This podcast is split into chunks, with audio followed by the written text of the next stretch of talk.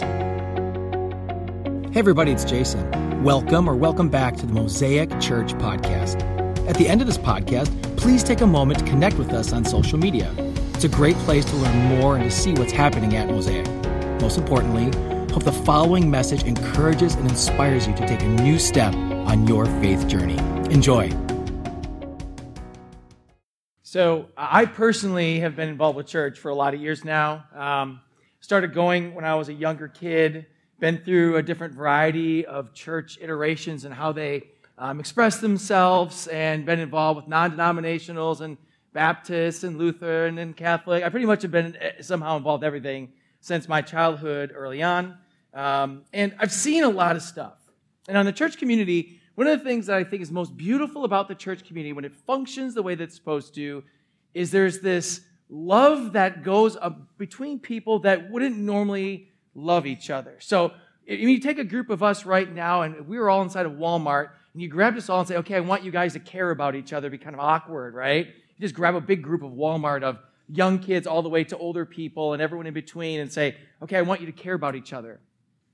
The church, when it functions beautifully, actually becomes this group of people that does that, that it almost doesn't make sense. and in one sense, when that happens, we all take pause and say, man, churches are unbelievable. How do I get involved with the church? Like, I just want to be so much in a place that loves me no matter what. Like, what do I have to do to be there? Except that doesn't always happen. And, and in my experience from young age on, I've seen a lot. I've seen pain. I've seen churches not functioning the way they're supposed to. I've seen cliques. I've seen people gossiping about each other. I've seen actually a church function more like a Walmart than it does like a church. And if you've been in church for a while, you know what I'm talking about. If this is your first experience with church, you're like, no, this is great, like, cool, awesome, thank you. But, but, but church in and of itself, when it functions the way that God has intended to come together to love, to serve, to worship, and to go out in the community, it's unbelievable. However, it doesn't always do that. I have friends, I'm sure you have friends as well, that say this Jason, like, I love Jesus, but I can't stand fake community. I can't stand fake friendships. I can't stand counterfeit community. Counterfeit community looks really good on the outside. There's this term called plastics. You ever heard of the term plastics from the movie Mean Girls? This idea that you're on the outside, everything's really, really great, and the inside, everything is dark. Plastics look good, they shine good, but they're not. I can't stand counterfeit community. And then the word hypocrisy comes out. Then the words like, you guys don't actually live out what you believe come out. And maybe you have those feelings right now. You've had those feelings, or you've known somebody who's had that feelings. And, and to be honest, if you've been in church for a while or been engaged somehow in experience and have gone through a difficult time where someone's let you down, you can really relate. There's this famous saying among church workers. So on your side as congregants, you're like, man, that's hard being community. Let me just now speak for every church staff ever. I'm gonna get my soapbox for a second. There's a saying, church would be easy if it wasn't for all the people. We see the other side of church. We see you guys attacking each other. We see the hypocrisy we ourselves have been attacked over and over again. My favorite, so please never do this to me. It's not my favorite, I'm lying. Give, you put your heart into a sermon. Pastor, that's a great sermon. Here's seven things you did wrong in that sermon. Great, could you tell me later? Like, I just got done preaching. You know, like, like there are things that happen and we see the other side of it as church staff. Man, it'd be easy if it wasn't for all the people here. But that's not, that's when the church isn't functioning the way God intended. Because the beautiful thing when God church comes together and loves. You have diversity. You have diversity of age. You have diversity of backgrounds. You have diversity of color. You have diversity of economic status. And all these people are united through the Holy Spirit to love each other really well. But then the other part comes out. Unfortunately, the church is a group of people that aren't always their best. The church is full of a group of people who are still learning. The church is a group of people like you and me who mess up every single day. And instead of people saying, look, here's a group of community who's striving for love, who messes up, they don't see the other side when the beauty of the church is forgiveness. The beauty of the church is forgive me. The beauty of the church is the gospel of Jesus Christ, which says, You are guilty, but I let you off the hook. The beauty of the church shines brighter than anything else in the world when we love and we forgive, because that's the gospel. No Walmart group of people are going to come together and say, I forgive you simply because of Jesus Christ. No Walmart, Walmart group of people we just randomly pull together is going to say, I'm going to sacrifice for you because Jesus Christ sacrificed for me. We have the power to change the world as the church. But unfortunately, some of our friends see different. Our friends will say, I love the church, I love Jesus, but the church is counterfeit community. It's not real. And I would argue this it is real. We're just not good at it. We're trying, we're striving, we're working. And when we start to actually forgive, the church shines. I've had friends who've gone through difficult times in churches, and instead of taking the time to say, you know what, I'm going to actually try to fix the relationship or try to work through that, they run. They run away from the relationship. And when we run away from hardship, you're not actually building deep relationships. I would argue that the best relationships come when there's conflict. Now, I am an anti conflict person my whole life. I hate conflict, I run from it. Maybe you are too. I hate tension. And then I took this thing, I became a peacemaker. I went through training in peacemaking. And I learned about a whole other idea that actually healthy conflict grows deeper relationships. Take any marriage, any husband, wife. Um, I promise that there's conflict. If there's not, see me, I do marital counseling, you're faking it, because there's going to be conflict. The conflict, when there's forgiveness and there's reconciliation, creates a, a relationships that's better than, hey, how you doing? Good, good, good to see you. Through conflict and disagreement, but love and reconciliation, you take a relationship that looks like us to Jesus because we have broken the relationship. At the same time, we're creating conflict with our God. God forgives us and restores us over and over again. And now the church becomes this beautiful place of love and forgiveness. But it's hard. It's hard to build real community. And we have to define what community is and what it is not. There's this quote from Dr. John Huffman Jr. It says this The church is more than a yacht club, a tennis club, a golf club. Granted, in those kinds of clubs, common interests are shared and there can be a reasonably high degree of fellowship. At the same time, there's nothing more merciless than such an exclusive club when someone is down in their luck and no longer has the money with which to pay the dues and they are out. The church that functions the way it's called to function cultivates a community in which we can stand by each other even in the toughest of times. This type of community looks different from everywhere else in the world. Everybody's in. You are in. You are welcome. There are no lines drawn. And any church that draws lines, it says, if you don't, then I say, ugh, that's not what Jesus did. Jesus created a place for people to come of all backgrounds. He broke down every single line that there was when he was on earth. He broke down gender, he broke down economic, he broke down everything that said, You are welcome to the family. I believe when the church functions as it's called to be, as a loving community, both inside but then to outside, the gospel rings true in people's lives.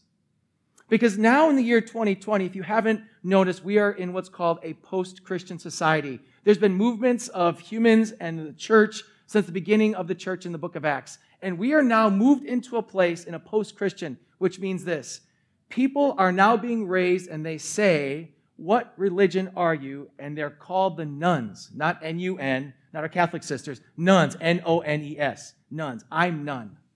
When they check the box on their religion, it's called none along the line. It is happening in Gen Z, and the next generation, Gen Alpha, are being raised in a non Christian, post Christian society.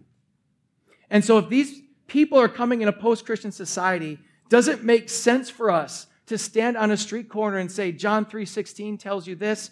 It might. But they don't know what John 3:16 is. They don't know what John is. They don't know what the 3, they don't know what the 16 is. They have no religious backgrounds. They don't know what a Bible is. They have no understanding even of the basics of the faith of the gospel. But this is what people do and will understand. A community that loves, a community that serves, a community that's focused on the gospel. Because it's not just words being said, but it's our life being lived into the community. The nuns, N O N E S, nons, I should say nons, it sounds clear. The nuns, this generation of people are the ones calling authentic community something to step back and look at. Because in this generation, which is now the technological revolution, the technological revolution, whether we like it or not, has overtaken our world in the last 30 years. Like it or not, you all have a phone in your pocket. Like it or not, everybody right now streaming on Facebook. All of you are using some form of technology to be a part of us. This is a revolution that's not going to go away. And in this new digital reality, life is shifting, people's beliefs are shifting, information is everywhere.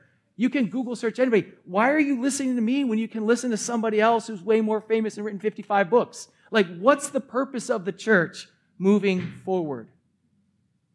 Maybe we have to go back to our roots. Go back to what happened in the book of Acts when a group of people who just had each other loved, cared, and served each other and took the gospel out into the world. Today, we're going to be jumping through a couple of thoughts. This is a great note taking Sunday for all of you note takers. If you're not a note taker, I know you have photographic memory. Remember all of my points as soon as you walk out of here.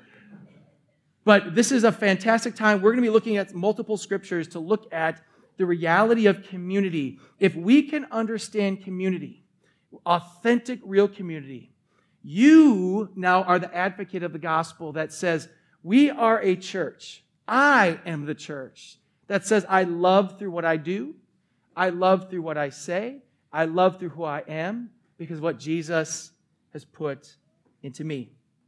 But there's a few realities. First of all, real community is messy. Real community is messy. There's nothing clean about authentic, real community. Real community means we have to go places that you typically don't want to go. Real community means that we are going to have irritations with each other, joy with each other, high with each other, low with each other. Real community means more than a high and a wave, it means actually hanging out sometime and being with each other. Real community has conflicts. Real community in the church looks different. Romans 12, verses 17 to 18, knows that there's difficulty in the church. It says this Do not repay anyone evil for evil. Be careful to do what is right in the eyes of everyone. If it is possible, as far as it depends on you, live at peace with everyone. I love this verse because when someone makes me mad, I just want to punch them in the face. Inside of me gets this anger built up, frustration. I'm like, oh, I'm just so angry about stuff. And this verse is something I've heard for years. If it's possible, as far as it depends on you, live at peace with everybody. There are a whole lot of not peace relationships in this room right now. And peace with everybody means that you are a peacemaker. Our next series, starting in two weeks, is all about the Sermon on the Mount. And one of those things, God calls peacemakers blessed. Blessed are the peacemakers. Peacemakers are the one who comes in and says, hey, let's settle this. Let's be cool. Now, I want to share a little bit between forgiveness and reconciliation. Forgiveness is something we're mandated by Jesus. Forgiveness is me just saying, I forgive you. I let you off the hook. I let it go. It's forgiveness. Reconciliation is the reuniting of our relationship, putting it back to where it was before the offense. And Paul's instructions here in Romans and what Jesus is teaching is you must forgive everyone who offends you, hurts you. You must forgive. Do it best you can to reconcile. This is why. Reconciliation takes two people. In the world of counseling, we talk about reconciliation of you and another person must together in a safe way look at the offense together, own your parts, and rebuild and reattach the relationship. There's a reattachment. Forgiveness is just you. That person never has to do a thing, say a thing. You just forgive. Forgiveness releases you you are released. So when Jesus commands you to forgive, He tells you to forgive because he's forgiven you a lot. And so that's part of our mandate. Reconciliation is relational of doing the best we can to be at peace with one another. And that doesn't always happen. Sometimes the other person doesn't want forgiveness in the way that you're offering, or the connection, I mean, excuse me, does not want the connection the way you do. They don't come to the table. And so that's why do the best you can. But imagine this even if you don't reconcile, that person's still forgiven, it's still love. Real community is messy. Real community is messy because we try to come to a place where we pretend like we have it all together. But real community breaks into that to allow you to not have to have it all together. Real community, which is part of our uh, what we talk about in our core values, we have a core value called authentic community. It's okay to not be okay. Allows you to fail. It allows you to say, I'm not all right. My marriage is not all right. I'm not doing good. It allows you to take the plastic off when you walk into here and say, We're struggling. I need help. Real community says, I'm in that mess with you. Authentic, real community is in the mess together. However, real community is hard. I think why it's so hard is that we're afraid of gossip. We're afraid of what people will say. And again, back on some of your experiences, some of my friends have been gossiped about, lied about, talked about. I have been gossiped about, lied about, talked about. Crazy stories. I'm like, how did you even make that up? Like, where did that come from? And you know, the old game. Remember, you guys, the game, the telephone game when you were kids, and you sit in a big long line, right? Kids, you ever play telephone game? Yeah, okay, like, yeah, you guys know, right? You sit in a big long line and you whisper in one person's ear. You say, hey, the word is, I love pizza. And the next person says, I love pizza. And the next person says, I hate pizza. And all of a sudden, at the end of it, it's like, Jason loves macaroni and cheese only on Thursdays. And you're like, how did that? How in the world did that happen? Because we lose information as we pass it on. And the telephone game inside of the church has broken people's spirits. They said, I don't want to, so you, I don't want to be part of it. So I step back and I'm afraid of being honest and real. And I get it.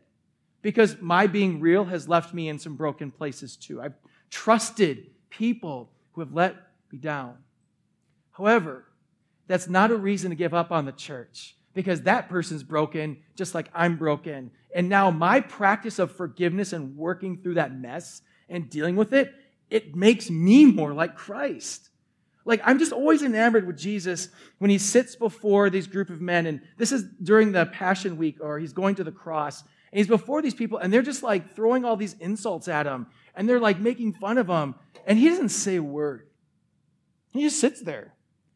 And I'm like, how does Jesus sit there when all these people are throwing insults at him? He's the King of Kings, the God of gods, the Lord of Lords. Uh, you know, like, I, it's good I'm not Jesus, but gone. Like, I would be the wrong Jesus in this story, right? But he just sits there taking it. And they're spitting him and they're mocking him. They're doing all this. I'm like, Jesus, how do you do that? How do you then, when you are hanging on a cross, dying, being murdered for something, for a crime you didn't commit, sit next to a dude who's making fun of you on a cross dying next to you. And the guy next to you says, like, hey man, he's the king. You turn like, you're forgiven. And then say, God, please forgive them. They don't know what they're doing. Like, if Jesus can do that, you want to talk about messy community? That's unbelievable. So when I'm dealing with people who talk about me, when I'm dealing with people who are spitting in my face, when I'm dealing with people who, as I feel like I'm dying, are like sticking a knife in me, I'm just like Jesus. We are just like Jesus. Because when I read the scriptures and I see what he does, I'm like, Jesus, that's insane. How can you do this? But then if we do it as a church family, everybody turns their head and says, How can you do that? That person shouldn't be forgiven. You should get re- revenge on them. You should fill in the blank. But that's not the church. The church is built for something much more beautiful than that. I think that one of our struggles in us being authentic and us being willing to go to that place, that vulnerability, is because you're afraid. You're afraid of what happens. And I get that. I remember the first time when I was in Sixth grade, I dated young. Sixth grade. There's a girl in my class who was the cutest sixth grader God ever created, I swear. And like, I just would sit there in class. And this was like that kind of infatuation. Like, if she like touched your paper and said, Hey, good job on your test, you're like, Yeah, thank you. You know, like red and blushing and like, you know, little, little baby Jason's loving this, right? So I, I remember, I remember what it felt like when we went to the skate, school skate. So school skates, they used to like actually roller skate back in the day. We go to these school skates and there's things called skating rinks. Um, Gen Z's like, whatever. So there's, and you'd go in school skates, which was a really good idea. Let's have elementary school kids hook up and like skate with somebody holding their hand on the moonlight skate. Now, the moonlight skate was this awesome, terrible time because if you're cool, you're in. If you're not, you're me. So we're on this school skate, and, and I just wanted to ask her so bad. And so I, I, I get the urge up. I, I okay, okay, I'm going to ask her. I went over there. My hands are all sweaty, and like I'm just sweating buckets. I have like big stains under my shirt, you know. And I'm like, would, would you skate with me? And she looks me square in the eyes and says, no. My little sixth grade heart broke in half. That feeling of rejection, obviously, I remember now all these years later.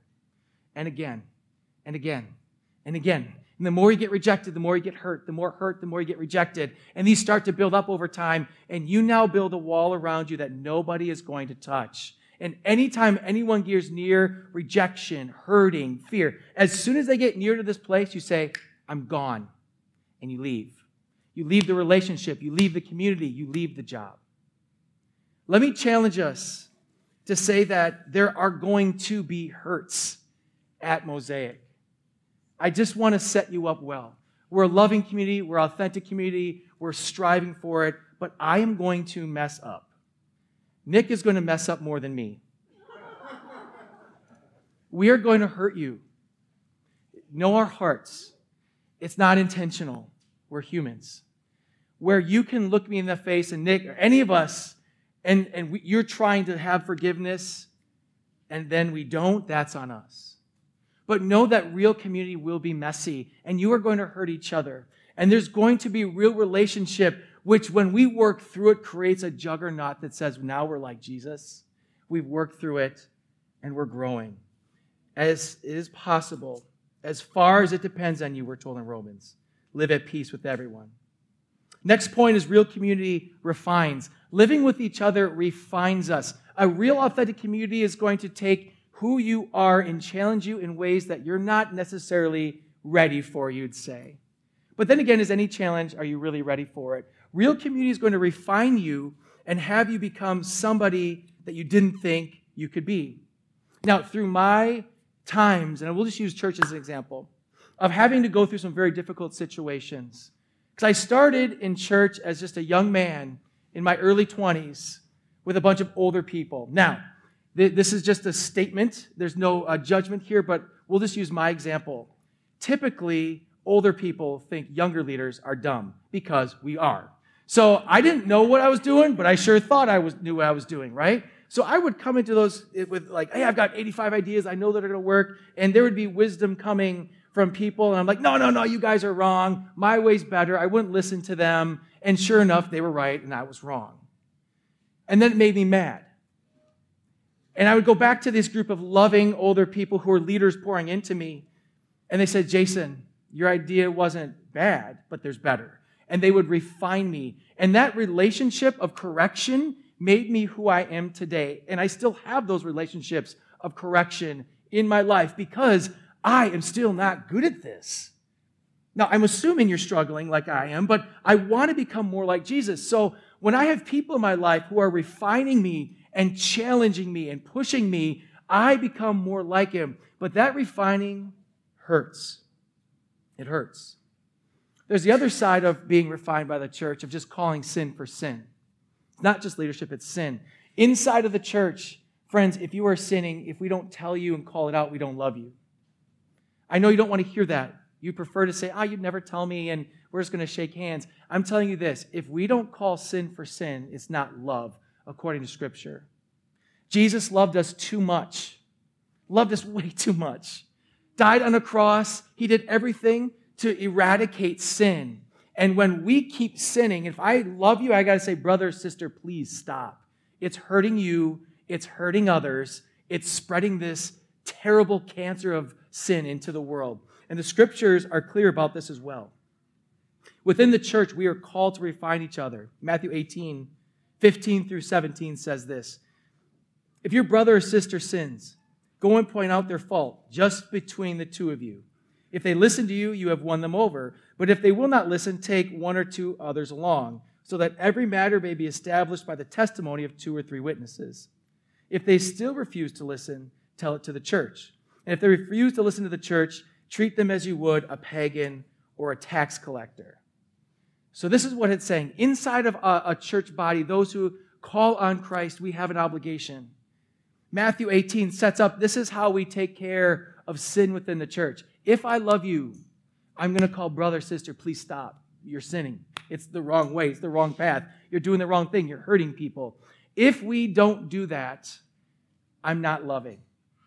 You're not loving. But also notice this when you do this, because this is the other part of church, right?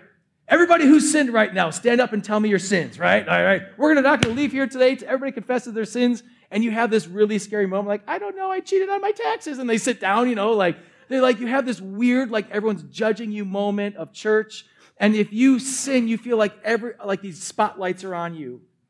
Or perhaps someone's coming to you and say, Hey, you're sinning. Here's 15 verses of why I'm better than you are, and I'm not doing what you're doing, so you're really gross, but you're sinning, but I'm not. And so they feel judged. Perhaps the situation has been you're sitting where and you know you're in the wrong, and a person's talking to everybody about that sin. And they're spreading these rumors around about you and saying, Oh my goodness, did you hear about so and so? Blah, blah, blah, blah. And all of a sudden, you have like 10 people who are in your prayer group if you've been in a prayer group, would you please pray for Nick and these five sins he's committing? I'm really nervous for him. All of a sudden, 10 people know about his sins when it was shared in confidence to you, and now 10 people say, We're nervous about the sins you're making. That's not what the scripture says. Scripture says this if your brother or sister sins, go to them one on one in love. Go with the humility of the fact that Christ has forgiven you of all things. Then, after that, and they listen to you, that you've won them over, which means that you have spoken truth, they've heard the truth, and they've repented. Repenting is turning away from sin, not accepting it or trying to squeeze it into your life. Repentance is, I repent, I'm no longer doing that. If they don't listen to you, then we have an option. We're going to bring someone with me, which means leadership. You don't bring your sister with you who's in fifth grade. Like you bring someone in leadership with you and say, look, friend, we're, you're sinning. We need to talk to you about this. Then, if they don't do that, you're still not gossiping and talking about people.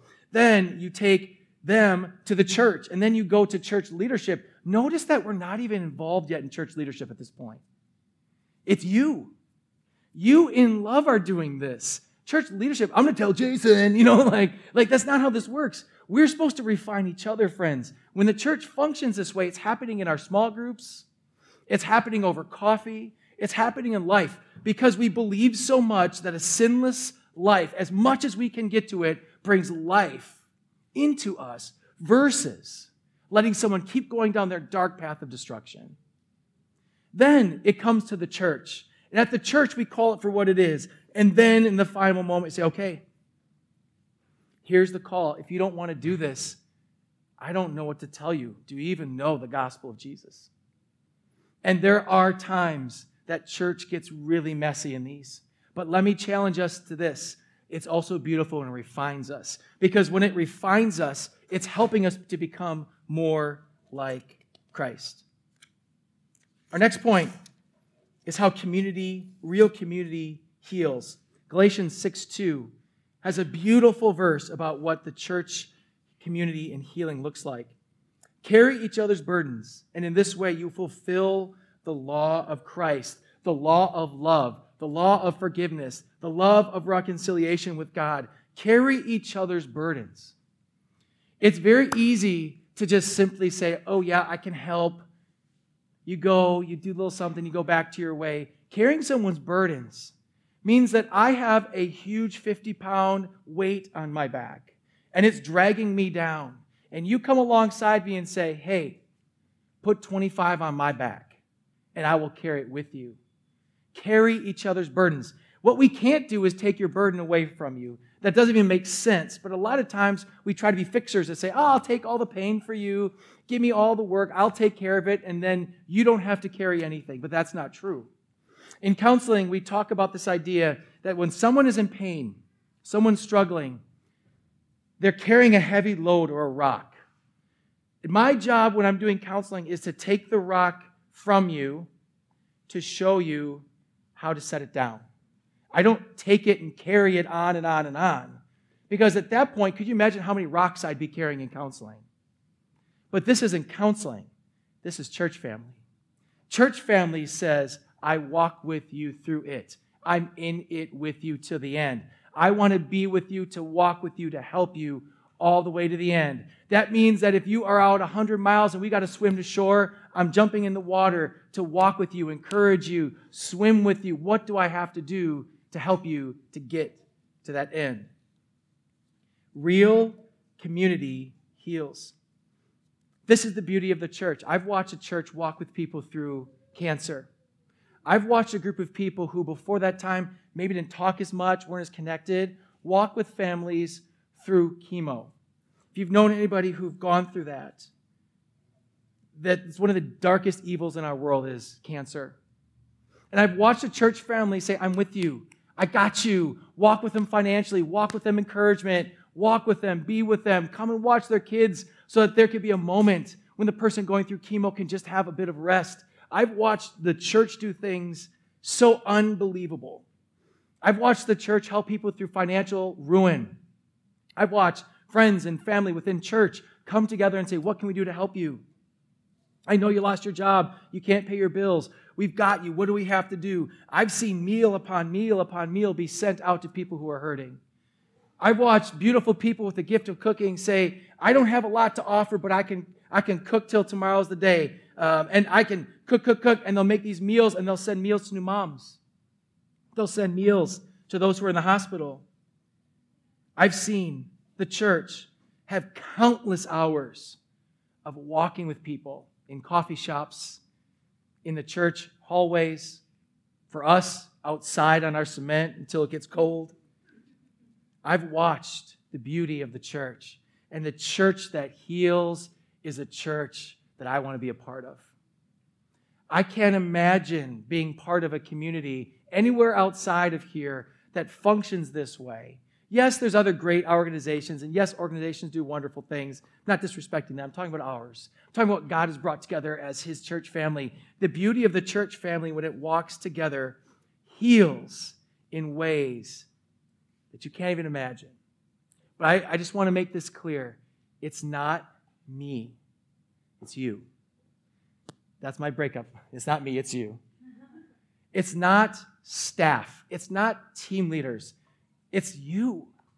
It's when you function this way because one man or one woman only has a circle so far. And I believe the death of churches that are happening in a post Christian society are multiple tiers, but one of them is the worship and reliance on a pastor to do everything. My friends are burning out. My friends are quitting. There's an estimated 60,000 churches who are going to close because of COVID. Majority of them from burnout from pastors.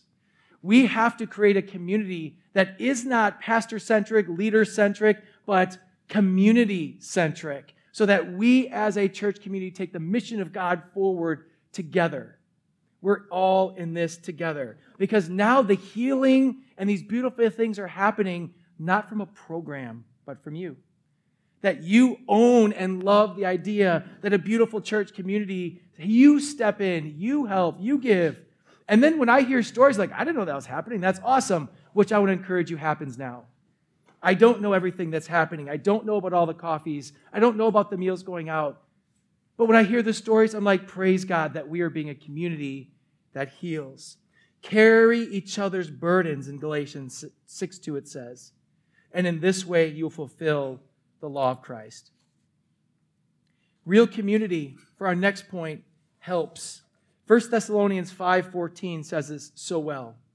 And we urge you, brothers and sisters, warn those who are idle and disruptive, encourage the disheartened, help the weak, be patient with everyone. We see in 1 Thessalonians this idea that we need to help people on the way. Not only do we serve and we walk with them, we help. It's your hands, it's your feet, it's your life, it's your time. It's your time. I can't tell you how encouraging it is when people respond in mass numbers, in mass help, when people who are hurting to see people jump in. I can't tell you how encouraging it is, and you know this if you've been a part of it. When people are disheartened, when people are weak, that the church steps in and says, We've got you, we will carry you. Real community helps when things are struggling. Now you're like, okay, this sounds great. This is like utopia church and everything. Like, I like the way you're thinking. And, you know, well, the cool thing about church plants is we just kind of make stuff up in the beginning, right? You know, if you're an older church, you got to kind of like change stuff. You know, we're like, oh, we just make it up as we go. That's the joy of being one year old. But one of the things I love most of all is that this is the DNA that we started with. We started with a group of people who came from different backgrounds, different thoughts, and said, what does it look like to have authentic community? Is it okay if I'm not okay? I've been in environments where that's not okay to not be okay. The plastics. I said, I don't want to be a part of that anymore. I believe the heart of what I see the Church of Jesus Christ is not to celebrate the fact that we're not okay, but to come to the cross on our knees because we're not okay. And have that brokenness before the gospel that Christ gave to us, that we have hope because of what he's done for us. And in my brokenness, I sit here and I find a new place of Jesus' love and encouragement, and then all of a sudden I'm surrounded by a group of believers walking with me. That's the type of church I want to be a part of. So it's in our DNA of a community that is authentic. But again, it's you. Finally, a real community gives. A real community is not one that takes. Depending on your backgrounds and friends online, depending on where you are sitting, potentially not even with church at this moment, that a real community is about giving. As a pastor, I've had uh, opportunities, we'll say, look at my positive uh, words there, opportunities for people to give me feedback about the 17 things they want to have done at our church. Hey, I love your church, but if you did these 17 things, then we'd become members, they'd say, or we'll start attending. And I go, okay, no. And then they don't come back, right? If you would do these things, I want this, I want this, I want this, I want this. What I love about our family right now is you're here because you love it, not because you're comfortable. You're sitting on school cafeteria chairs in a little box room that's always too hot or too cold, depending if I mess up the thermostat. Like, this is not like a cushy feel idea. But people who walk into the church and say, I'm looking and shopping for what's best for me and exactly what I want. Now, there are churches and we celebrate the differences of who we are. I understand that. I respect that. And I celebrate that as well. But a real community doesn't come to take, it comes to give. It comes to say, what can I do to be a part of it? How God made me in my own special way to give back into the community. Hebrews 13, 16 says this, and do not forget to do good and to share with others, for with such sacrifices, God is pleased. We are supposed to give out to us, into your community, and out into the world. To much is given, much is expected. So we have the ability to give out and give to others. Think of a church community that where every single person attending, no matter how big or small the church is, everyone's there to give. Now, giving comes how God made you. It can come from encouragement, you're the encourager. It can come from music, I'm a musician. It can come from, look, I just love hospitality, you do hospitality. There's a trillion different ways to give back to people. It could be time during the week meeting with single young moms who are trying to figure out how to make it. It could be meeting with men who are struggling. Men in a larger group of saying, let's do this together, and you give that way. It could be by offering small things, small tokens. It could come in a trillion ways. And the beauty of Mosaic is we're not going to make a program for you to figure it out because we're valuing you. It's always people over programs because we want to invest in you to make you a disciple maker, to understand that real community, when you're a disciple maker, gives out. Imagine a church that is authentic, that's okay with being messy, that loves each other, that helps, and that gives. Could you see a post Christian world saying, What's up with them? I do. Church is a place for us to be real. It doesn't matter how old you are, it doesn't matter what you've been through, it doesn't matter your economic status, it doesn't matter the color of your skin. Church is a place where we're supposed to be real. But, friends, I want to challenge us on this. If we are an authentic community, be ready for what God brings into your life, into your story, as there are so many hungry people looking for real relationships. In a digital revolution, the thing that the world is asking for are real, authentic relationships.